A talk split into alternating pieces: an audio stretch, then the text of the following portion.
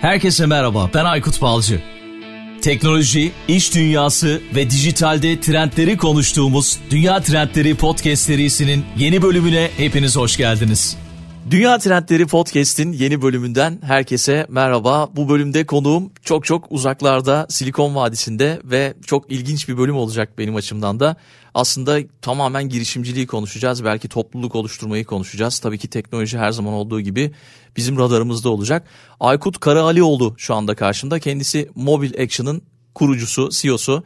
Aykut hoş geldin, selamlar. Hoş bulduk. Galiba senin için de ilk defa bir Aykutlu konuk oluyor değil mi yani? Oldu mu daha önce? Başka bir podcast'te konuk olmuştum. Orada moderatör Aykut'tu ama benim ilk defa Aykut diye bir konuğum oluyor. Çok ilginç oldu. Tamam. İki Aykut yayını gerçekleştireceğiz. Süper. Çok aktif bir şekilde seni takip ediyorum sosyal medya üzerinden. Yoğun bir şekilde girişimcileri motive etmek için elinden geleni yapıyorsun gerçekten. Takdir de ediyorum ve başarı hikayeleri de çıkıyor eminim ki senden ilham alan çok fazla. Ama belki şeyle başlayabiliriz. Senin hikayen nasıl başladı? Silikon Vadisi hikayen nasıl başladı? Bunu başka platformlarda yıllar önce anlatmıştın. İzlemiştim de. Ama belki bizi dinleyenlere böyle bir ilham olması açısından tekrar bir anlatarak başlayabiliriz. Bir giriş yapabiliriz. Süper, çok güzel bir soru. Aslında benim şu an yapmaya çalıştığım şey de aslında o zaman benim ihtiyacım olan bir problemdi. Ben girişimcilik serüvenime Silikon Vadisi'nde 2011 yılında başladım ama eski bir girişimciyim. Aslında üniversiteye girdiğimiz seneden itibaren 2006 yılından itibaren Bilkent'te işte Uluslararası İlişkiler bölümüne girmiştim. 2007'de elime ilk iPhone geçti. 2007'nin sonunda 2008'de ve ben elime iPhone geçince şey dedim ya ben bu telefona bir şey yapmam lazım. 2008'den 2011 yılına kadar da işte yazılım sektörüne ilgim vardı ama Ankara maalesef o zaman çok bakir bir alandı. Yani genellikle insanlar, iyi mühendisler bankalarda çalışıyordu. Ya da kimse böyle girişimci olma ya da girişimcilik böyle herkes ya bu adam okulu bitiremeyecek galiba bir kendine bir şey arıyor diye konuşulan bir konu gibiydi. Ben 2011 yılında Amerika yani Bilkent'ten mezun oldum Cuma günü. Pazartesi günü San Francisco'ya geldim Silikon Vadisi'ne. Sebebi de şuydu. Yani elime bir Fortune magazini gelmişti lisedeyken daha hala. Orada böyle top 500 şirketleri görmüştüm. En zengin insanları görmüştüm. Bunların çoğu teknoloji sektöründe uğraşıyordu. Ve işte Silikon Vadisi diye de bir yer var. O zaman sormuştum öyle, bu Silikon Vadisi neresi diye. San Francisco dedi. Yani benim aklımda da hepsi birbirine oturdu. Lisede işte zengin olmak isteyen, Silikon Vadisi'ne gitmek isteyen, sonra işte üniversitede teknolojiye ilgilenen birisi olarak birleştirdiğim zaman da benim için zaten burası kaçınılmaz bir yerdi. Buraya geldiğim zaman en büyük sorun işte şu an yapmaya çalıştığım da mevzu da o. Bağlamaya çalıştığım yer de orası. Bana benzer yani bizim topraklarımızdan gelen yani Türkiye'li olup girişimci olan kişi sayısı birinin parmağı geçmeyecek demeyeceğim. Birinin tek bir yani bir ya da iki tane vardı işte. Ondan sonra ve onlar da hep mühendislik background'da olan yani bu işte Türkiye'de mühendislik okumuş, Amerika'ya gelmiş, büyük şirketlerde çalışmış. İşte 35-40 yaşına geldikten sonra yani bir co-founder Amerikalı ya da başka birisi olan girişimcilerdi. Bana benzer kimse yoktu. Ben Bilkent Uluslararası İlişkiler olan mezun oldum. İngilizcem fena değildi diye düşünüyordum ama o kadar iyi değilmiş. Sonra bir de teknik bir insan olmadığım için de yani girip yerde çalışma şansım da yoktu. Ben mecburen bir şey yapmak zorunda kaldım. Ama çoğu arkadaşım benim gibi mecburiyetten girişimci olmaya çalışanlar gittiler restoranlarda başka şeylerle uğraştılar. Çünkü yani teknoloji sektörü girmesi zor. İşte kendini orada devam ettirmesi zor falan. İşte 2011'den 2013 yılına kadar bayağı süründüm yani. Hakikaten kendimi sorguladım. Benim burada ne işim var dediğim bir yerde. Bir de Silikon Vadisi çok bir competition'ın çok olduğu bir yer. Yani bayağı ciddi anlamda dünya en zeki, en akıllı, ne bileyim en iyi projelerin olduğu yer. Ve burada sen selamünaleyküm ben Aykut Ankara'dan geldiğinde insanlar zaten Aykut ismini de çok rahat telaffuz edemiyorlar.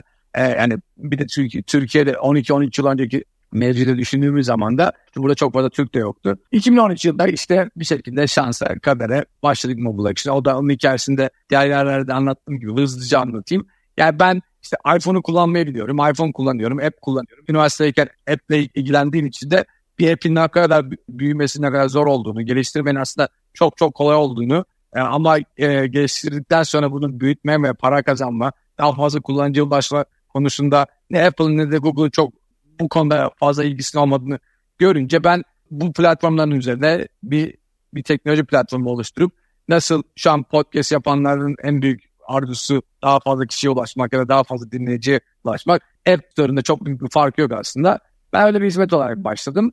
Ve işte zamanla büyüdü falan ve yaklaşık 250-300 bin efe neredeyse bir şekilde dokunmuşuz, hizmet vermişiz. Tabii teknoloji olunca çok daha kolay oluyor. Ama 1,5-2 milyon neredeyse app var. Bu süreçte 10 yıllık bir girişimcilik serüveninde yatırım aldım, şirketimi büyüttüm. Ondan sonra Apple'ın en büyük partner oldum.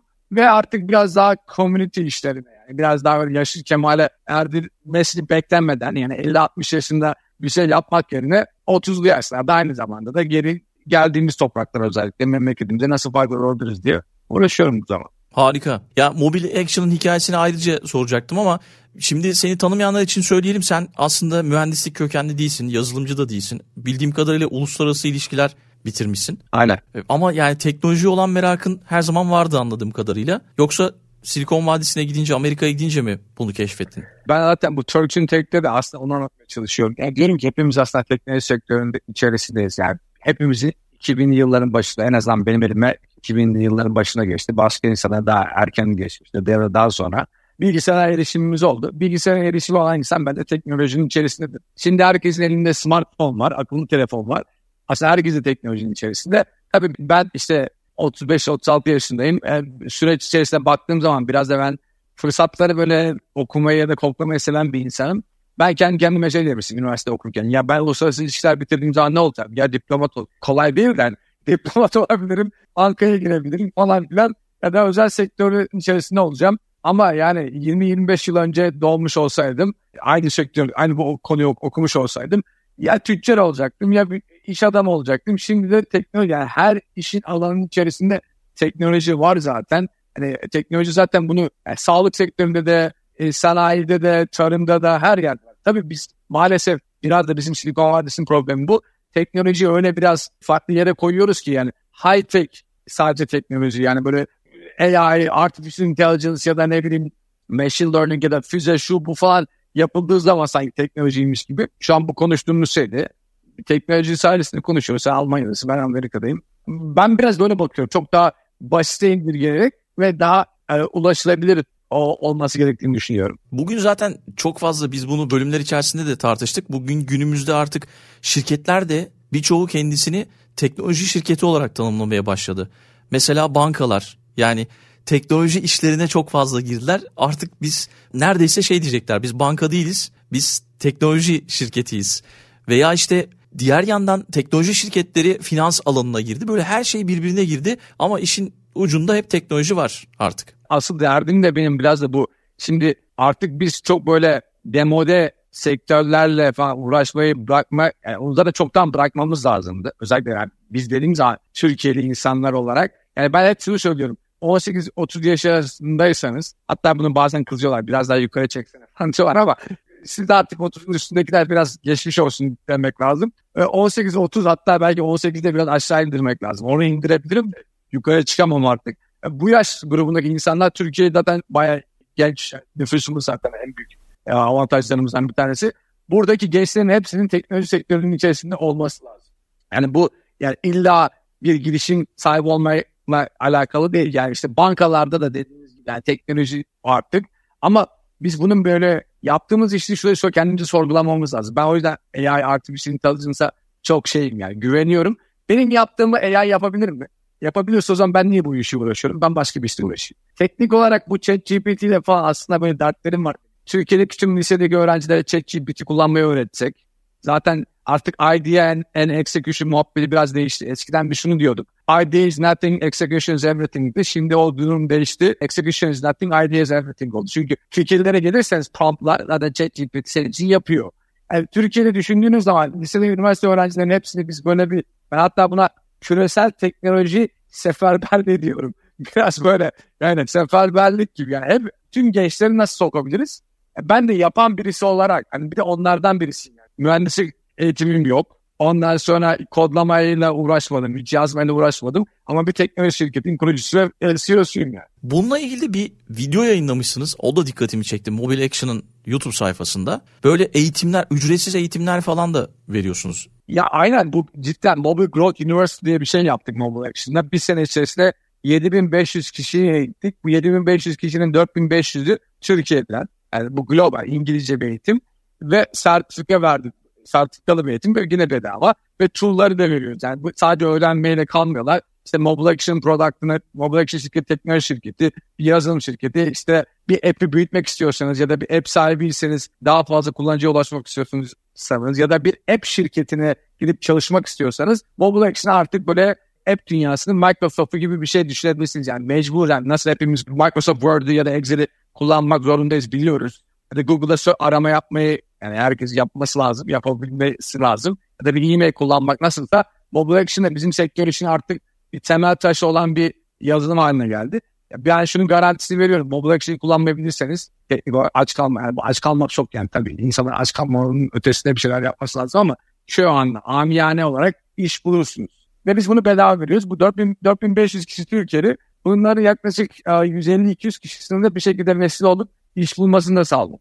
Bu alanda zaten inanılmaz dünyanın hemen hemen birçok ülkesinde açık var. İşte Almanya'da hemen hemen her sene duyuyoruz şu kadar açık var, şu alanda şu kadar açık var diye. İlginç bir şey anlatayım. Amerika'da uzun yıllardır yaşayan bir arkadaşım, biliyorsun öğrenci olarak gidenler genelde orada uzun yıllar kalıyorlar. Yani birçoğu dondurma satıyor, işte ne bileyim faytonda çalışıyor. Böyle enteresan işler yapanlar var. Bir tane arkadaşım da yani yaklaşık yanılmıyorsam 15 sene fayton şoförlüğü, işte öyle mi denir, fayton sürücülüğü yaptı. Neden bunu yapıyorsun dediğimde işte o konfor alanını terk etmiyor. Çünkü New York'ta yaşıyor, belli ihtiyaçları var, belli bir kazancı var, herhalde biraz daha yüksek normal bir kazançtan. Aradan bir zaman geçti, yani ne kadar zaman hatırlamıyorum. Bana dedi ki ben o işi bıraktım, IT sektörüne girdim dedi. Allah Allah, nasıl IT sektörüne girdin dedim. Çok ilginç geldi çünkü bitirdiği üniversitede alakasız bir bölüm, tıpkı senin gibi. Ya dedi burada bu konuda çok fazla açık var. Ben dedi bir kursa gittim. İşte onların unvanları oluyor herhalde. Junior oluyor, senior oluyor falan. Ve şu an 2-3 senedir, hatta 4 sene oldu galiba. 4 senedir böyle işte Python sürücülüğünden, şoförlüğünden IT sektörüne bir geçiş yaptı. İnanamadım gerçekten ben. Aynen bu zaten bunun, yani bunlara bootcamp deniyor. Bootcamp'ler var işte burada. Yani şöyle, çünkü şu yüzden ben hatta yani hani matematik ve data, normalde matematikten çok nefret eden bir öğrenciydim ama Allah denk getirdi, ben big data şirketim oldu. Her işimiz matematik, data. Ve şu an şöyle bir şeye bakmıştım geçen. Amerika'daki borsadaki top 100 teknoloji şirketlerinin aradığı ara eleman sayısı sadece Salesforce'un, yani Salesforce herkes biliyordu işte CRM tool falan var, ya da Amazon AWS, işte bu şu an bu konuşmamızın da sebebi olan altyapısından şirketi Amazon'un. Bunların 2025 yılında sadece yanılmıyorsam Salesforce'un ara eleman ihtiyacı 9,5 milyon. Yani Salesforce ekosisteminde işte şimdi Salesforce'te 150-200 milyar dolarlık bir şirket ve kendisinin sadece yüz binlerce şeyi var, ne derler, çalışanı var ama her işi de kendi yapmak istemiyor. Çünkü hem maliyetli hem başka sebeplerden dolayı da bunun etrafında yaratılan iş kolu. Sadece Amerika'da mesela şöyle yine başka bir rakam vereyim. SEO, herkes biliyor. Search Engine Optimization. SEO ajansının sayısı sadece Amerika'da yanılmıyorsam 27-28 bin tane. Her bir şirkette de yaklaşık 5-10 kişi çalışsa, yani arkadaşlar matematik yapsınlar.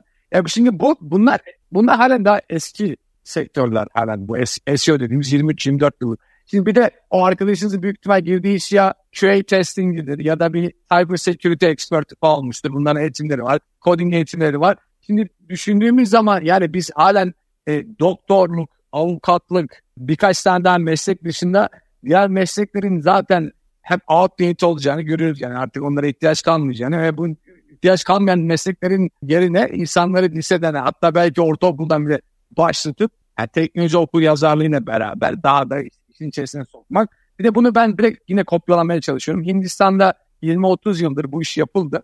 Amerikan şirketlerin outsourcing'unu yaptılar. Yani Amerikan şirketleri yapmak istemedikleri ya da işte daha fazla kişiye ihtiyacı olup Amerika'da uğraşmak istemedikleri. Çin'de nasıl yapıldıysa yine Amerikan şirketlerinin ya da Avrupa şirketlerinin bu daha çok hardware üzerine yaptıklarını Hindistan software üzerine yaptı. 30 yıl sonra şu an Hindistan galiba GDP olarak ya 4. ya 5. bir ülke. Aynı zamanda şu an Hindistan içerisinde acayip şirketler çıktı. Hindistanlı yöneticiler Silikon Vadisi'ni yönetiyor. Yani düşündüğünüz zaman böyle bir 20-30 yıl içerisinde bizim memleketimizin de çok farklı bir yere gelebilmesinin tek şansı bizim teknoloji şirketleri oluşturup burada iş yaratmamız. O 9 milyon işten biz 15 bin tane bile 20 bin tane bile iş alabilsek, ki o benim derdim şu an, en büyük arzum yani bunu yaratabilmek. Kendi şirketim ve şirketlerimle benim yaklaşık 25-30 tane ben de yatırım yaptım. Türkiye'den çıkma şirketler var. Yani bizim gibi yazılım şirketleri. Yani ben kendi matematiğimi yaptığım zaman yani bir Türksel'in bile toplam çalışan sayısı galiba 10-15 bin kişi arasındaki ne kadar büyük ilmeli bir şirket. Yani onun gibi birkaç şirket daha çıkabilir Türkiye'de. Sırf bu işleri yaparak. Kesinlikle. Ama Hindistan tarafı galiba çok planlı programlı gittiler. Onlar kendi yeteneklerini, ne yapabileceklerini biliyorlardı. O yönde kendilerini geliştirdiler. Bir de tabii şey de önemli mi bilmiyorum. Sen katılır mısın? Yani İngilizce bilmeleri önemli diye düşünüyorum. Yani ana dil neredeyse. Evet. Abi zaten ama artık şimdi benim zaten 18-30 yaş arasını seçmemin sebebi, biraz daha belki de düşünmemin sebebi, artık yeni jenerasyon işte YouTube'la, Netflix'le, TikTok'la, Instagram'la büyüdüğü için İngilizce kelimesi familiarity, yani o kelimelere ya da bu dile ilgi ve alaka yüksek. Zaten yani Türkiye'de tabii bu Z kuşağında çok işsizlik acayip bir problem. Bunların arasında İngilizce bilenler biraz daha nebze olsa da şanslı, ama ben İngilizce öğretmek istiyorum yani. Yani çünkü şöyle bir şey var. Ben İngilizce bilmiyordum ki Amerika'ya geldim. Bildiğimi düşünüyordum. Yani Bilkent'te okuduğum zaman da İngilizce öğreniyordum. İş yaparak, yani kendinizi denize atarak ancak orada bir şekilde kurtuluyorsunuz ya da kurtulamıyorsunuz. Hani ben ayakta kaldım. Şimdi ben halen mesela kendi İngilizcemi bile beğenmiyorum. Onun içindir Amerika'da yaşadığım halde. Bu böyle bir devam eden de bir süreç. Burada bazı şeylerin de matematiği de var. Ben de, yani, hatta şöyle bir şeyim de var.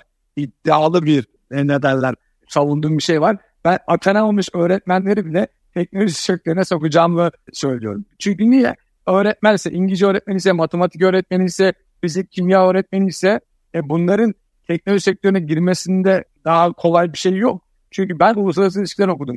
Bir tane matematik dersim yoktu neredeyse.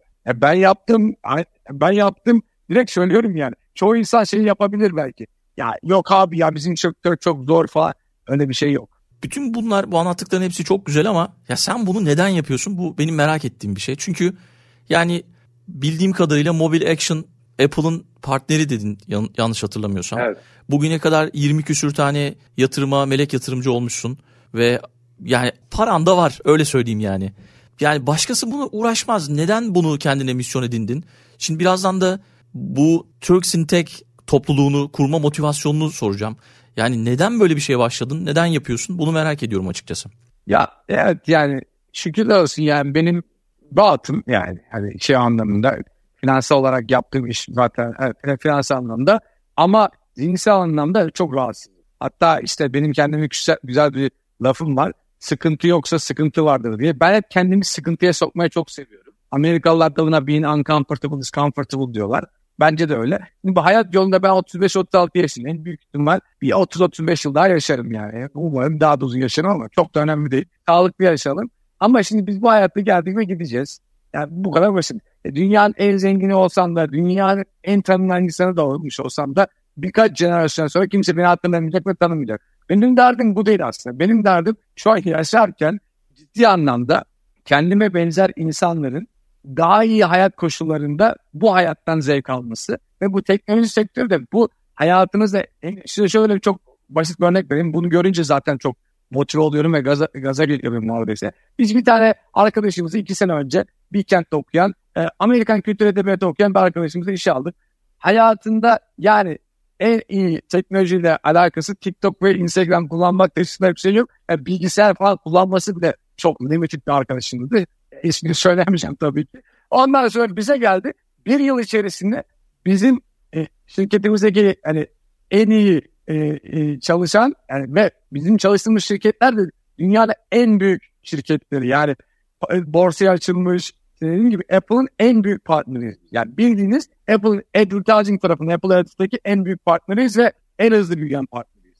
Şimdi ben Ankara, küçük Seyran Balan'da doğup büyüyen, annesi ev hanım, babası taksi şoförü olan, bir şekilde Amerika'ya gelip aslanı kadar bu işlere başlamış bir arkadaş olarak bana benzer diğer arkadaşlarına dokunduktan sonra onun bu hale gelip sonra aslında bu hikaye burada bitmedi.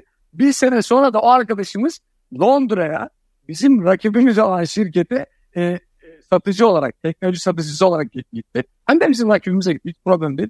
Ben ona dedim ki, hatta elini sıkımla tebrik ettim. Dedim ki çok iyi yaptın 2 yıl içerisinde senin buradan ayrılıp kendi şirketini yapabileceğine de inanıyorum. Şimdi bu arkadaşımız gibi kaç tane de arkadaşlar Bilkent'ten mezun olan Amerikan kültür edebiyatı ya da onun gibi sosyal bilimlerden mezun olan binlerce.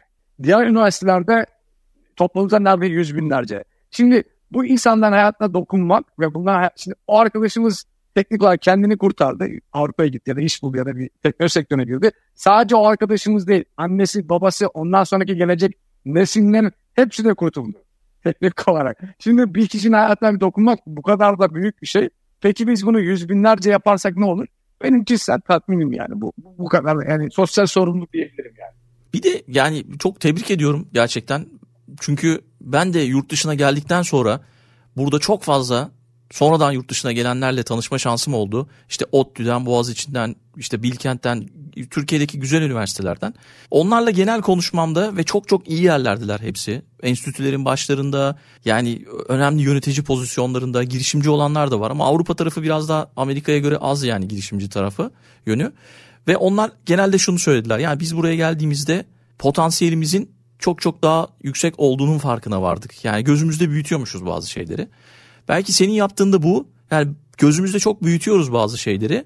Bu motivasyona insanların, özellikle Türk toplumunun ihtiyacı var diye düşünüyorum. Bu Turks in Tech toplantıları da aynen çok güzel ifade ettiniz. Yani ben zaten arkadaşlara, benim zaten özgüvenim fena değil yani. Ben çok fazla bundan sonrasında da özgüvene çok ihtiyacım yok ama burada zaten aslında amacımız da, benim amacım da oydu. Ben geçen sene başladığım zaman Turks in Tech buluşmalarını New York'ta, sonra işte San Francisco, Londra'da, Berlin'de, bir buradaki saydığım şeyler hiçbirisini yaşamıyorum. Ben San Francisco'da yaşıyorum ama New York'taki insanları ben birleştirdiğim zaman onlara şunu göstermeye çalıştım. Ya arkadaşlar bakın, bir tanesiniz en iyi New York'taki bir üniversitede kürsüsü olan bir arkadaş. Diğeriniz, yani bunlar teknoloji bu arada. Turks in Tech teknoloji sektöründe çalışanlar ya da ilgisi olanlar gibi düşünebilirsiniz. Birisi işte en büyük finans kurumunun bir tanesinde üst düzey yönetici, teknoloji yatırımlarını yapan. Birisi girişimci, birisi başka bir yerde çok iyi bir Facebook'ta, Google'da falan üst düzey yönetici mühendis falan. Biz zaten Türk milleti olarak da şunu da seviyoruz. Birisi yap, Aykut yap bize, ben de yaparım. Tamam mı? Ya bunları gösterdiğimiz zaman zaten motivasyon olarak da, özellikle bazı gençler var. 20 yaşlarda kariyerini Amerika'da ya da Avrupa'da başlamış olanlar, onların 5 yıl sonra, 10 yıl sonra, 20 yıl sonra nereye gidebileceğini biz az çok söyleyebilsek ya da kestirebilsek, kendilerinde bu Amerikalılar sell yourself short diyor. Yani biz kendimizi küçük görmemize ya da bizden bir şey olmaz ya da bu kadar olur dememize gerek yok. Ya birisi yaptıysa, ben mesela kendimi öyle motive ediyorum. Bir tane daha girişimci yaptıysa ya da bir tane daha benim gibi immigrant olup birisi yaptıysa ya da benim yaşlarımda birisi yaptıysa ben de yaparım diyorum. İlla Türk olmasına da gerek yok. Tabii Türk olursa daha da güzel. Hele bir de Bilkentli, Ankaralı, İstanbul'da bana benzer, bize benzer. Aslında mevcut tavan çok, o noktada çok iyi ifade ettiniz.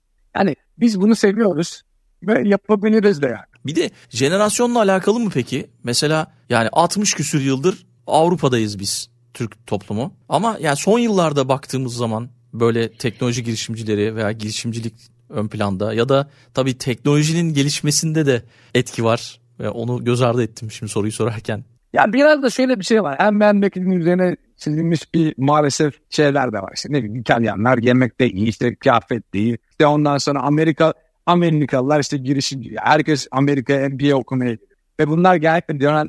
Ya bizim memlekette bence artık gençlerde böyle bir mevzu da var yani. Biz büyürken, yetişirken bana şey diyor. Oku kendini kurtar diyorlardı. Ben zannediyorum kitap okuyacağım. O yüzden bayağı kitap okumayı çok seviyorum. Fazla kitap okuyorum. Sonra şunu öğrendim. Oradaki şey şuymuş. Memur ol demek. Şu an biraz da şu gibi. Yani şimdi artık herkes mesela YouTuber olmak istiyor. Influencer oluyor falan. Aslında bunlar bir girişimcilik teknik olarak düşündüğümüz zaman. Ama mesela Türkiye'de, aslında bence Türkiye artık güzel bir yere de geldi yani. Turizm olarak değil mi? Herkes, hemen herkes Türkiye'ye gitmiş, gidecek falan. Türkiye'deki insanlar dünyanın her tarafına entegre olduğu için hepimiz iPhone kullanıyoruz. Çok basit bir şey. Niye biz bu iPhone'u kullanıyoruz? Niye biz bu iPhone'a bir şey yapmıyoruz diye düşünse insanlar. O yüzden mesela bu Türkiye'nin arabasının falan yapılması bence güzel hamleler. Ya da bu İHA'lar, SİHA'lar falan, ama düşündüğünüz zaman yine de dediğim gibi öğretmenlik okuyan insanlar bile yani bir noktada bu teknoloji sektörüne artık girmesi gerektiğini anlatmamız lazım ya da sokmamız lazım. Sonra bitireyim, biraz uzattım koyayım. Yani bir de şimdi dolar kazanma, işte ne bileyim dünyadaki ekonominin son birkaç yıldır, Covid öncesi sonrası falan, artık herkes de böyle bir yan iş, ekstra iş, financial freedom, işte bir kendi finansal özgürlük falan, bu konularla bayağı popüler haline geldi. Çünkü bizim memleketin çocukları biraz da böyle annesi babası işte akrabalar şunlar bunlar destek bağına hep büyüdüğü için eskiden belki de böyle hayatta pek de bir şey yapmak dertleri yoktu. Ama şimdi kimsenin de kimseye pek bir yardım edecek durumu kalmadı. Belki o yüzden de olmuş olabilir diye düşünüyorum. Kesinlikle doğru. Ya biz o konuda hatalıyız. Bence ailelerimiz çok fazla böyle bizi el bebek gül bebek büyütüyorlar. Mesela bir örnek vereyim. Ben öğrenciyken Almanya'dan yine bir arkadaşım beni ziyarete gelmişti. Ve işte ikinci öğretimim, Eskişehir'de okuyorum. Gün boyunca hiçbir şey yapmıyorum. Sen dedi deli misin yani? Niye sen çalışmıyorsun? Niye bir işe girmiyorsun? Neden bir şeyler yapmıyorsun? Ya vaktin var, biz işte her şeyi yapıyoruz. Yurt dışında çalışıyoruz. Yani ailemizden belli bir yaştan sonra kesinlikle destek almıyoruz. O beni çok fazla tetiklemişti. Ve geçtiğimiz günlerde şeyi öğrendim. Eşimin çalıştığı şirket şey demiş, eğer kızınız büyükse yani 11-12 yaşındaysa biz onunla sözleşme yapıyoruz geçici bir süre. Hem onun kendine güvenini kazanması için hem de iş sorumluluğunu alması için böyle işte haftanın bir günü 2 saat 1 saat gelip bizde çalışabilir stajyer şeklinde. Ve bu uygulama Almanya genelinde varmış mesela. Yani bu bir çalışma kültürü mü artık, devletin aldığı bir şey mi bilmiyorum. Çok hoşuma gitti mesela bu. Ya aynen, ben mesela Bilkent'teyken bir arkadaşımız mesela bizim Bilkent'in yakınında yerde çalışıyordu. Böyle herkes böyle şey diye düşünüyor. Ay çok kötü galiba, durumları çok bir şey. Yani bu var, çok saçma bir şey yani. Şimdi Amerika'dan bakıyorum. Yani burada benim milyar dolarlık servetleri olan arkadaşlarım var. Belki biraz ondan da etkilenmiş olabilirim. Onlarla biz aynı arabayı biniyoruz. Yani adamı normalde bırakın arabayı, önünde 10 tane koruma, arkasında 20 tane koruma olma ihtimali olabilecek adam. Adam bisikletle falan dolaşıyor. Çünkü yani hayatta böyle hep benim olmaktan ziyade ben ne üretebiliyorum? Ben ne değer katabiliyorum? Yani ben biraz da hayatımı 3.000 Amerika'da gerçekleştirdim yani. Yaşadığım için de belki etkilenmiş de olabilirim. Bu biraz böyle bir şey. Yani zaten biz üretmiyorsak niye varız diye bir şey var. Bunu galiba Aristo mu söylemiş? Belki 2000-3000 yıllık bir şey yani. Bizim vaktimizin olması lazım yani. Biz niye şu an bu podcast'ı yapıyoruz? Yani siz 3 senedir kesinlikle siz bunu yapıyorsunuz. Hem kendinizi öğreniyorsunuz. Hem başkalarının hayatına dokunabiliyorsunuz. Hem de bir günün sonunda konfor alanından çıkmış oluyorsunuz. Yani doğup yüzden beri podcastçi değilsiniz değil mi? Çok doğru, zaten yani çıkış amacımız oydu. Hem ben bir şeyler öğreneyim, hem dinleyenler bir şey öğrensin. Aynen birilerine dokunabilelim. Ve yani burada gerçekten 30-40 dakika bazen 50 dakika konuşuyoruz ama hepsi dolu dolu yararlı geçiyor diye düşünüyorum. Hayatlara da dokunuyoruzdur. Yani şu anda yaptığımız konuşma belki birisi için bir şey başlatacak, bilmiyorum. Belki harekete geçirecek ki Turks in Tech de biraz böyle galiba değil mi? Yani onu biraz kısa tuttuk sanki. Ne kadar zamanda gerçekleşiyor? Hangi zamanlar gerçekleşiyor? Böyle spontane mi gerçekleşiyor? Hangi ülkelerde gerçekleşiyor? Belki biraz onunla ilgili bilgiler verirsin bize. Evet, şimdi Turks in Tech biraz böyle tamamen aynen gerçekleşti. Doğal gerçekleştirdi ama artık bundan sonra biz biraz daha bu olayı daha aylık seviyede görüştük. Şimdi şu an yaklaşık galiba bir WhatsApp grubu oluşturduk. Turks in Tech'in Instagram hesabına arkadaşlar bakabilirler. Yani belki siz bunu açıklamalarına koyabilirsiniz. Mutlu olurum. Şu an biz mesela İstanbul, Ankara, Berlin, Amsterdam, Londra, Toronto, San Francisco, unutursam birkaç bir şey daha belki unuttum. Yani Berlin, evet, şimdi biz bundan bir kısmında zaten senede bir defa official dediğimiz, yani benim de dahil olduğum, işte birkaç daha arkadaşımla dahil oldu, girişimci, burada Avrupa'da, dünyada büyük işler yapmış girişimci arkadaşlarının olduğu, katıldığı official toplantılarla beraber bu WhatsApp grupları da kendi aralarında mesela geçen hafta New York, İstanbul ve Ankara buluştu mesela. Bunu ben böyle her ayın belli bir günü her yerde aynı şekilde gerçekleşen bir şeye dönüştürmeye çalışıyorum, organizasyona. Mesela örnek veriyorum, her ayın 3. Perşembe günü akşamında buluşuyorlar o şehirdeki insanlar.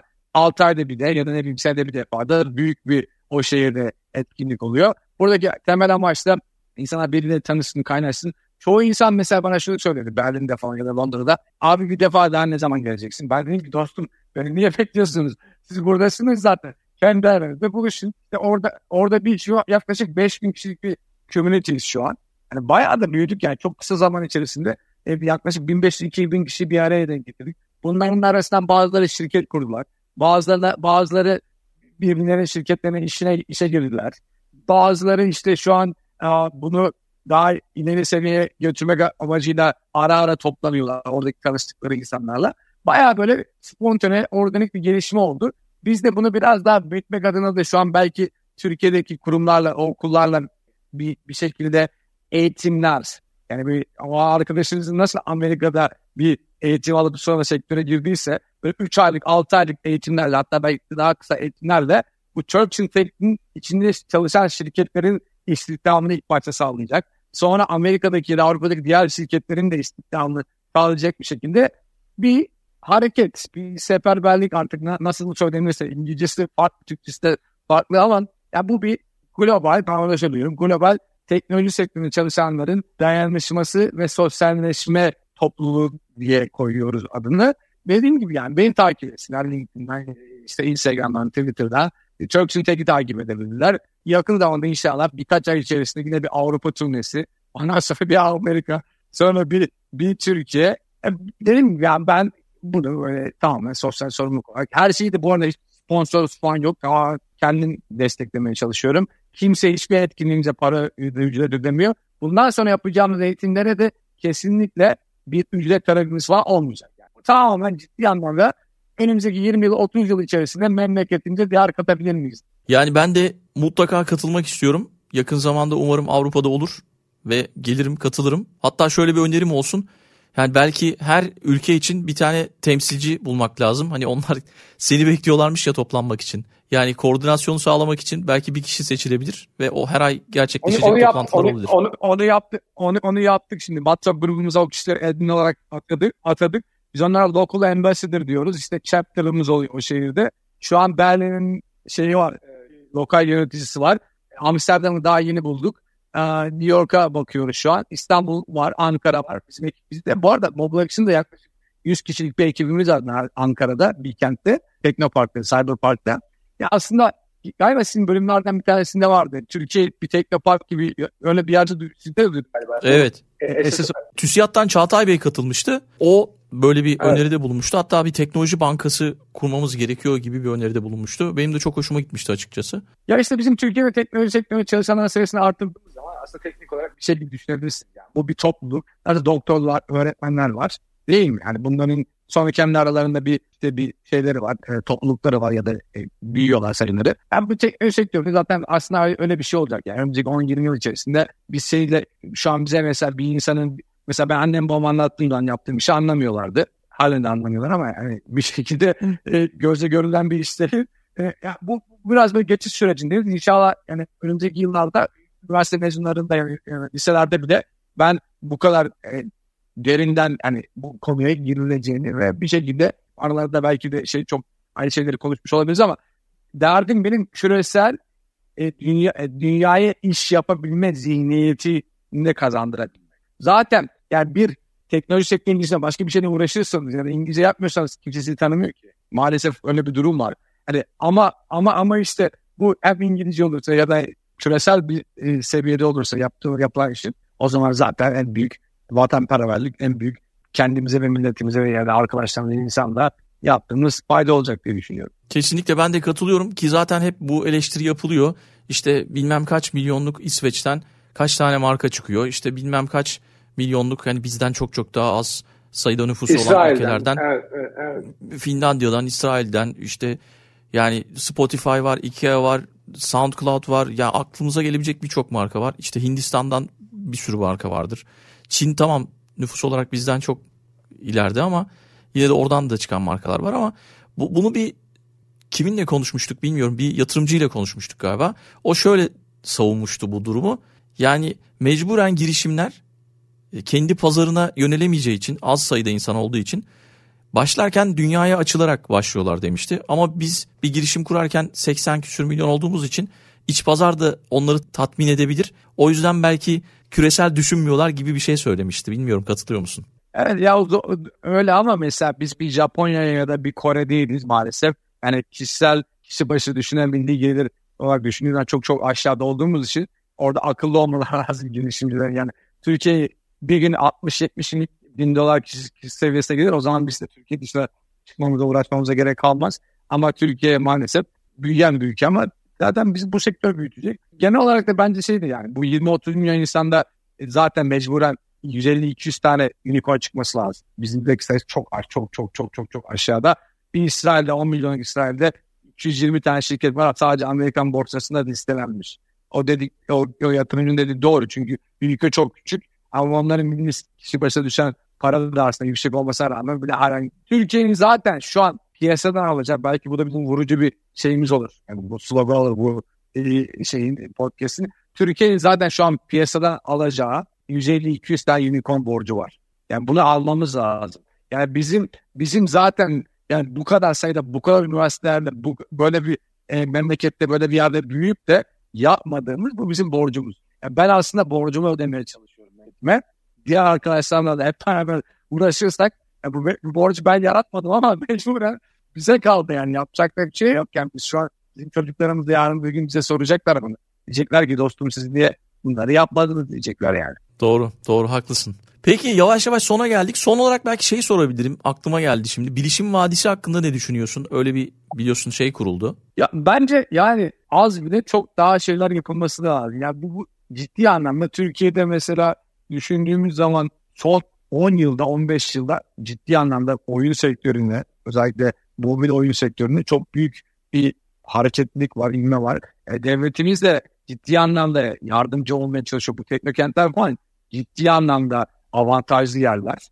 Çünkü yani hem vergi konusunda hem de işte buradaki yetenek konusunda. Yani ben Türkiye'nin genel olarak tam benim dediğim gibi bu milli teknoloji seferberliği diye bir şey var galiba. Ben onu küresel teknoloji seferberliğiyle birleştirip yani bizim herkesi borçlu kılmamız gerektiğini düşünüyorum. Yani bu nasıl demek? Ya senin bu memlekete yapabileceğin eskiden Atatürk zamanında galiba var değil. Gençleri üniversiteye gönderip yurt dışına sonra tekrar gel ne öğreniyorsan bunu yap muhabbeti. Bizim de artık böyle bir devlet politikası olarak bir ülke yani kimliği olarak artık bu teknoloji sektörüne yani birisi bir şeyle uğraştığı zaman ya bilişim vadisinde mi olur, teknokentte mi olur, ülkenin hepsinde mi olur, bazı okullarda mı olur, bazı şehirlerde mi olur? Oradaki nefes alan artık herkesin böyle bir sorumluluğunun ve vazifesinin olduğunu. Seferberlik zaten o yüzden önemli. Seferberlik olduğu zaman ne oluyorsunuz? Bir şey tutan asker oluyorsa, silah tutan bizim de zihni hani genç, parlak, fiziksel olarak da genç olan insanları buraya memleket davası olarak koymamız lazım diye düşünüyorum. Politika üstü yani. Bu bayağı böyle bir vatan millet davası gibi bir şey yani. Siyaset üstü bir şey, politika üstü bir şey. Zaten yani öyle olması gerekiyor. Peki Aykut çok teşekkür ederim. Güzel bir bölüm oldu ve bizi dinleyenler de kesinlikle beğenecektir. Bu bölüm sonrasında gelecek olan geri dönüşleri de merak ediyorum. Çok teşekkür ederim. Ben bir anlamda dünya trendlerinin bir hayranı olarak da bugün burada olmak da beni çok mutlu etti. Arkadaşlar umarım beğenirler. Peki kapatırken her konuğum bir kitap önerisi yapıyor. Sen de çok kitap okuduğunu söyledin satır arasında. Belki son dönemde okuduğun önerebileceğin bir kitap olur bize ve ondan sonra da veda eder kapatırız. Ben hep her sene okuduğum bir kitabı söyleyeyim. Ben son zamanlarda belki yaklaşık yani 400-500 kitap almışımdır. Kindle'dan çok alırım, hızlıca okuyorum. Biyografi okuyorum çok fazla. Her sene okuduğum iki tane kitap var. Birincisi Nutuk. Yani ciddi anlamda Atatürk'ün hayatını özellikle yani çektiği Türkiye Cumhuriyeti'nin kurulurken ki yaşadıklarını gördüğüm zaman benim hayatımdaki hiçbir sıkıntının anlamı kalmıyor. O kadar beni hem mutlu ediyor hem motive ediyor. Hep yani altın çizdiğim yerleri tekrar okumaya çalışıyorum. İkincisi de yine başka bir serüven. Kendini arayan, aslında kendini bulmaya çalışan alkemist, simyacı Paulo Coelho'nun muhakkak birileri söylemiştir belki bu kitabı. Söylemediyse bunu da her sene okumaya çalışıyorum. Bunda da işte benim gibi bir şekilde biraz da gurbette yaşayıp sonra bir gurbete gidip sonra tekrar memleketine dönüp bir şeyler yapmadan çok da spoiler vermeyeyim kitabı okumuyorum varsa da. İki kitap da benim ağır kitaplarım. Süper. Bunu da ekledik o zaman kütüphanemize. Çok çok sağ ol katıldığın için. O zaman en yakın etkinlikte buluşmak üzere diyorum. Görüşmek üzere. Bay bay. Dünya Trendleri Podcast serisinin bu bölümünün sonuna geldik. www.dunyatrendleri.com, Twitter'da @dünyatrendleri, Instagram'da dünya.trendleri adreslerinden Dünya Trendleri Podcast'i takip edebilirsiniz. Unutmayın, önerileriniz ve merak ettikleriniz içinse info.dunyatrendleri@gmail.com adresinden mail atabilirsiniz. Bu bölümü dinlediğiniz için çok teşekkürler. Yeni bölümde tekrar buluşmak üzere.